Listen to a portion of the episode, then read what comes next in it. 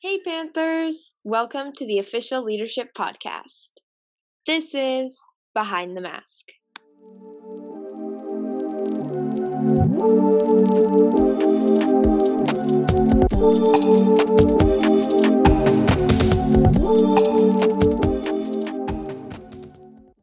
Hello, my name's Sophia and I'm the director. And as a reminder, I use she, her pronouns. I'm Margot, the chief editor, and I use she, her pronouns as well. I'm Kaichan, the assistant editor, and I use he, him pronouns. And I'm Irene, the media manager, and I use she, her pronouns. So, today we have a wonderful guest on with us to discuss her insights on LGBTQIA plus activism within our community. Today's daily quote I simply do not believe that one aspect of myself can possibly profit from the oppression of any other part of my identity. From Audre Lorde. Make sure to monitor your emotions when streaming our episodes and to seek professional guidance if you're feeling depressed or anxious. As always, should you need to, Feel free to step away and talk to a trusted adult. Remember, there are always resources available. And with those reminders in mind, we'd like to continue with our episode. Uh, today, we have Jenna Wiener, the lead education and training coordinator for Outlet and Adolescent counseling services program focusing on the local LGBTQIA plus community. So, hi Jenna, we're so happy you could join us. Hi, thanks for having me. Excited to talk with you all today. Yay! So, you are the lead education and training coordinator for Outlet and Adolescent Counseling Services program. So, what about this job intrigued you when discovering positions? Um, so I have a some some background in training and education. Um, I did some tutoring for middle and high school students for a couple of years when I was in grad school, and then I had done some training um, because some of my work outside of my work with Outlet focuses on LGBTQ plus people in sports. So I had done some training and education around those topics. And so uh, working for Outlet in training and education for LGBTQ plus youth seemed like a good opportunity to uh, bring together a bunch of different interests and experiences of mine. Wow, that's so fascinating. Thank you for sharing. Yeah. So I wanted to ask um, how this position has shaped you as a person and how you feel you've grown with it.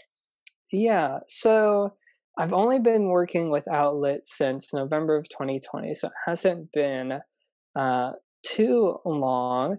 Um, so in terms of how it shaped me as a person, I think working directly with LGBTQ plus youth uh, has been really enjoyable. It's been fun to hear and see the different ways that uh, people who I say in the next generation, which makes me feel really old, but um, who are you know a fair bit younger than me are thinking about gender and sexuality in ways that I know that I and um, people I grew up with didn't really think about when we were that age. It's I'm in groups and people talk about coming out and, and how they are figuring out their identities when they're in seventh, eighth, ninth grade, and I'm like, wow, people are really being really thoughtful about this now, which is really exciting and fun to see. Um, yeah, and in terms of um, how it, how I feel like maybe grown in the position, I think just trying to figure out um, what it's like uh, leading groups, and, and we've done some trainings with uh, corporations and other big organizations, which is something that I had been somewhat familiar with, but hadn't really had experience with. So those have been fun to sort of learn and grow into. Wow, that sounds really interesting.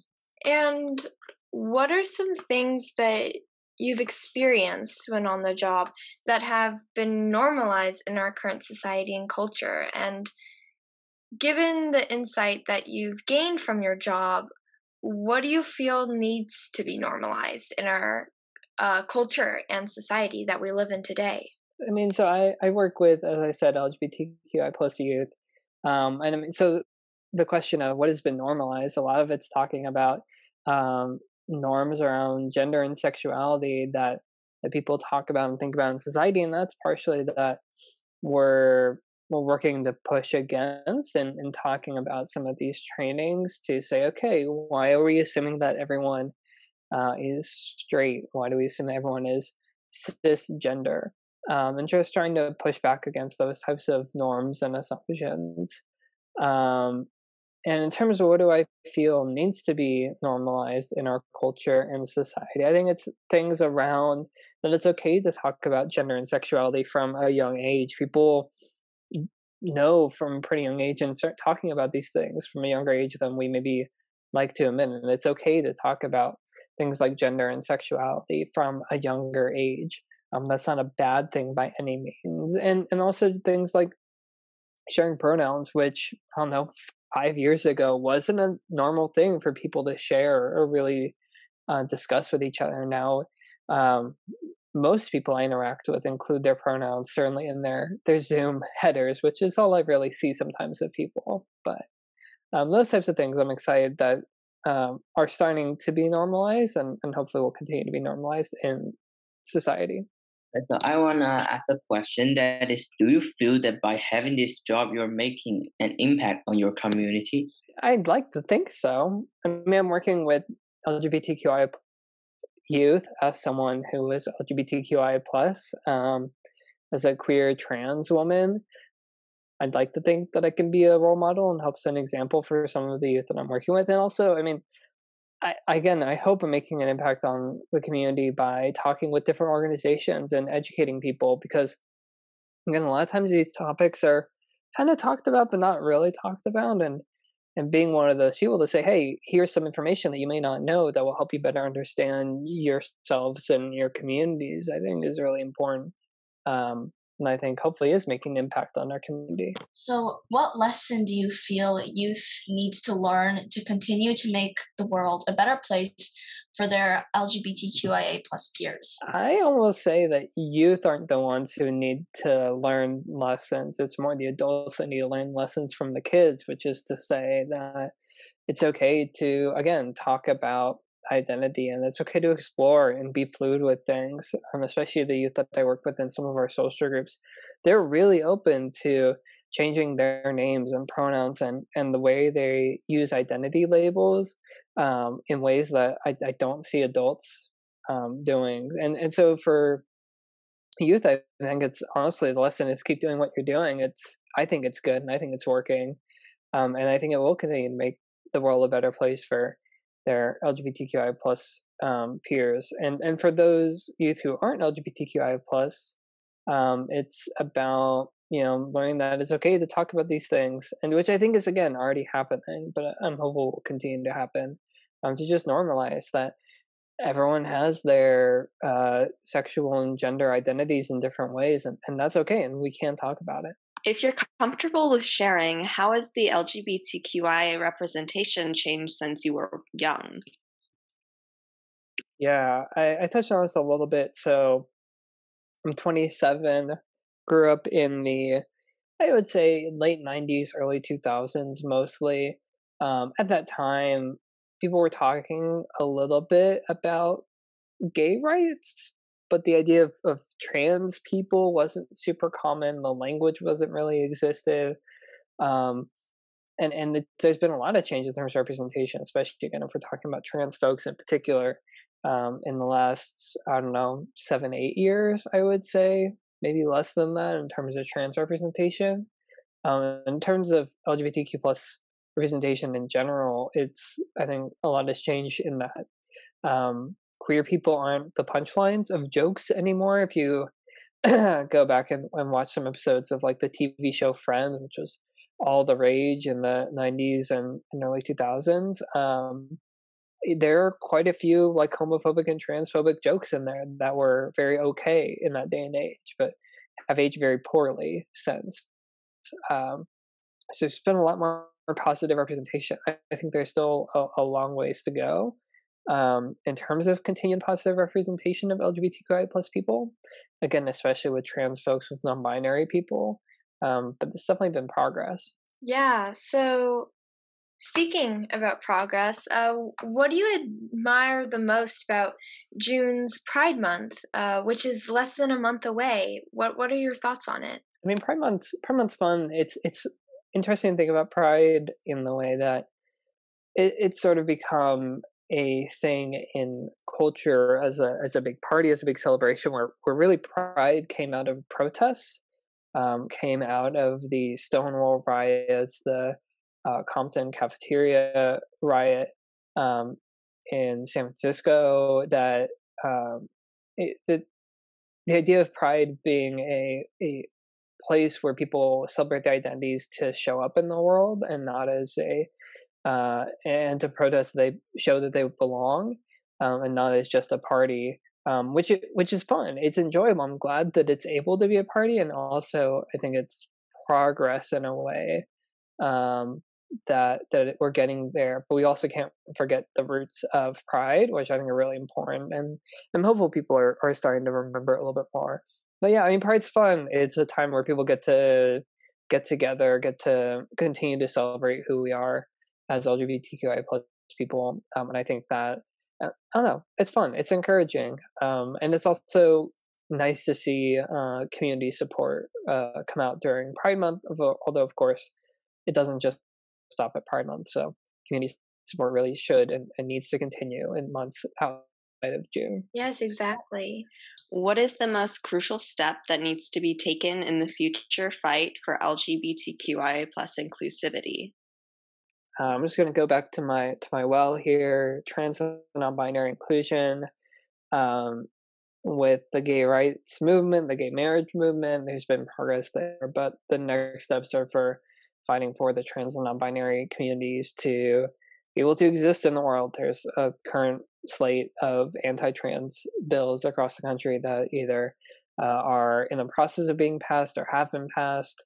Um, and that that's where the fight is. It's about ensuring that trans and non-binary people can continue to exist in the world, in the U.S. in particular, um, and that we aren't legislated out of existence. Um, and I think that's really really the forefront. And speaking again to sort of my particular expertise and interests outside of outlet and sports, quite a few of the bills are focused on uh, trans people in sports and, and being able to participate in sports, which is sports is something that everyone should be able to participate in regardless of their identity. Um, and trying to limit people because of their identity from being able to participate in sports, I think is really harmful yeah i i, I do um i do stand strong with that last bit yeah so, so how can we support someone who discloses their sexual romantic or gender identity so it's funny because i just uh, was talking to some folks in a in a more corporate setting about this but a lot of times it's just about being there for the person and backing them up in whatever way uh, that looks like for them sometimes people just want someone to say, yeah, I'll be there, I'll support you, I'll back you up in whatever way that looks like for them. Sometimes it's about, um, you know, helping them navigate whatever steps they're trying to do or coming out to other people, especially if we're talking about young people.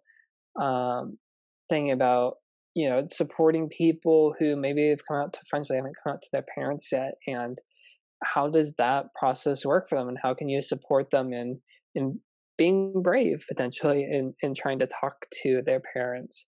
Um, and, and I partially, when people ask about coming out and supporting people, it's just about like being a good friend. If you can be a good friend to someone, that you're going to support them in their coming out process. If you, you know, are, are there for them just as much as before they came out until after they out, then that's really important. And just also following their uh, uh, wishes and what they want to do in terms of who they want to be out to when and not um, outing them to other people who they aren't out yet to, or they don't want to be out to uh, for one reason or another. Yeah.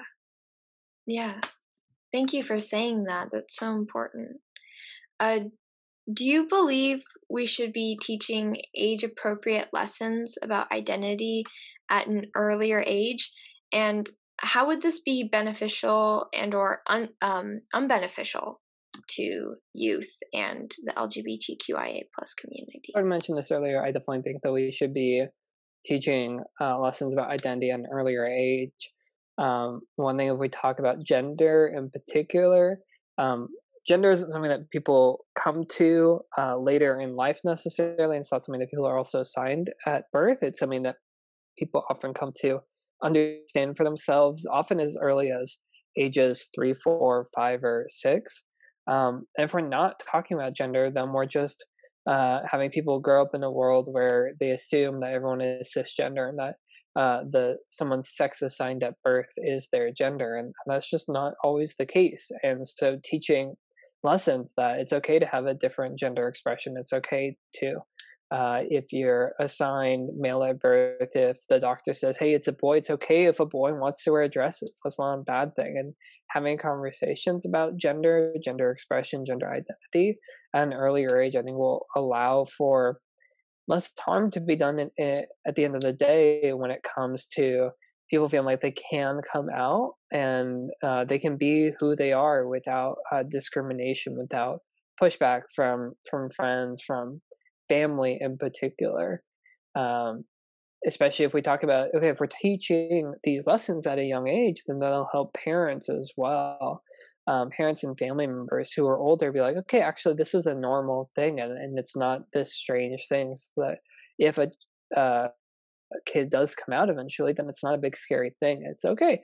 I understand this. They've learned about it. We've learned about it. There could be a process that people can work through and learn together versus being something where someone comes out when they're in middle or high school and parents are shocked and have to rethink how they think about people if there's more fluidity there then i think it, it helps everyone in the long run and so definitely thinking about gender in particular teaching lessons about that from an earlier age and being more open to fluidity i think would be really helpful and do you believe that we should be teaching age appropriate lessons about identity for younger students? Yeah, I mean, so youth can actually do quite a bit. Part of it is, uh, I mean, there's lots of organizations to be involved with who support the LGBTQI plus community. Um, so, for example, Outlet uh, works with the community, um, and then we also partner with the San Mateo Pride Center, um, and those are some organizations that are often looking for some sort of volunteer help or uh, youth who want to be involved, especially LGBTQI plus youth. Um, a lot of times people just want to hear from queer youth uh, from themselves about what issues they're facing. Um, and so by sharing stories, by by talking about their experiences, then then that's a way to help. Also, just by uh, supporting uh, different organizations, again, locally and uh, nationally, if if folks can but I think in general, youth can fight systemic discrimination. It's honestly sometimes it's just at the small level. It's the small things. It's the supporting your friend. It's uh, not judging people when they have a different gender expression than you're expecting, or if they change their pronouns using someone's correct pronouns. Um, and it's those types of things that eventually fight systemic discrimination in general um, bit by bit. And it's it's a little tricky to say, okay, just individual efforts will change the way that systems work. Um, but in terms of creating inclusive cultures and inclusive practices, it can be on an individual level. Um, because at, at a systemic level, it's about changing uh, legal and governmental policies, which are more difficult to do, um, certainly from, from a youth perspective, but not impossible by any means. Uh, especially working with uh, organization, different organizations who are already doing the work and and would I think love to have youth uh, support them in whatever way that looks like for the youth. Okay, so with that, do you have any final insights to share with young listeners during this episode at home? Um, I don't necessarily have very much more. I think again, if you're uh, someone who's in middle school or younger or high school, a lot of it is about supporting um, friends, supporting family uh, who are LGBTQIA plus. Um, those are often the easiest. It's often the easiest things that that seem trivial, but are often important. Um, again, and just supporting people and coming out using and sharing pronouns, um, those types of things are all helpful at the end of the day and, and can help build an inclusive world and culture um, bit by bit. And I think that's the biggest thing is to feel like it, it, can feel like this really big problem or really big issues that are being fought and addressed at, at a national level or in government and it feels very far away and also you can make a difference uh, just by talking to people about issues about identities and, and supporting people in their identities and as they come out wow you touched on so many amazing things um, thank you so much uh, for coming onto the podcast it's been an honor to talk to you uh, today. I, I wish Sophia was here. She would have amazing commentary and um, additional questions and things. But you touched on just so much. And I think that's what you said is just what middle schoolers and youth really need to hear right now because there are a lot who don't quite understand others or the uh, their own identity yet and it can it, it can be hard so thank you again for coming on and yeah and and again it's part partly just about if you if you want to know more if you want to learn more talk to people who are out or who are coming out uh, about their experiences you can learn from others and then um, the internet is we all know is is a helpful albeit not always perfect resource um, but major national organizations i sort of touched on it the human rights campaign GLAAD the trevor project uh, PFLAG um, those all have really good resources for friends and family um, and for folks who want to learn more um, because oftentimes it is just about education and, and knowing um, about people's identities that you can start with and then go from there depending on the individual situation. Great. Thank you for all those resources. I'm so, apart from Jenna, we would also like to feature another influential LGBTQI plus leader, Harvey Milk. Harvey Milk was one of America's first openly gay elected officials promoting celebration within the community. Serving on the San Francisco Board of Supervisors, he made headways for the LGBTQIA plus community's representation in politics. Harvey Milk succeeded in passing the first passing gay rights ordinance allow, allowing for more legal protections for LGBTQIA plus individuals. Uh, additionally, a foundation has since been founded in his honor. Tragically, his life was cut short as he was assassinated at 48 years old.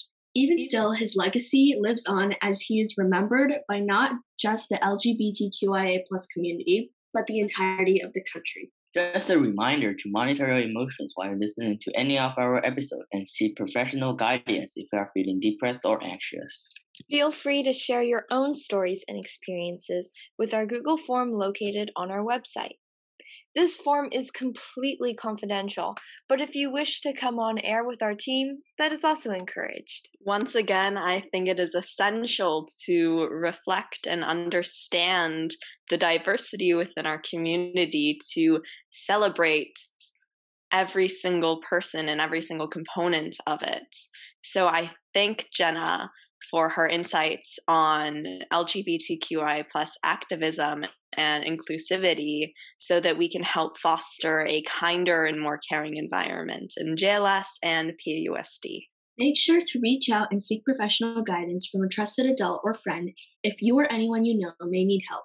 Also, today we have two featured organizations, which are the San Mateo Pride Center and the Harvey Milk Foundation. Thanks for listening. This is Behind the Mask. Thank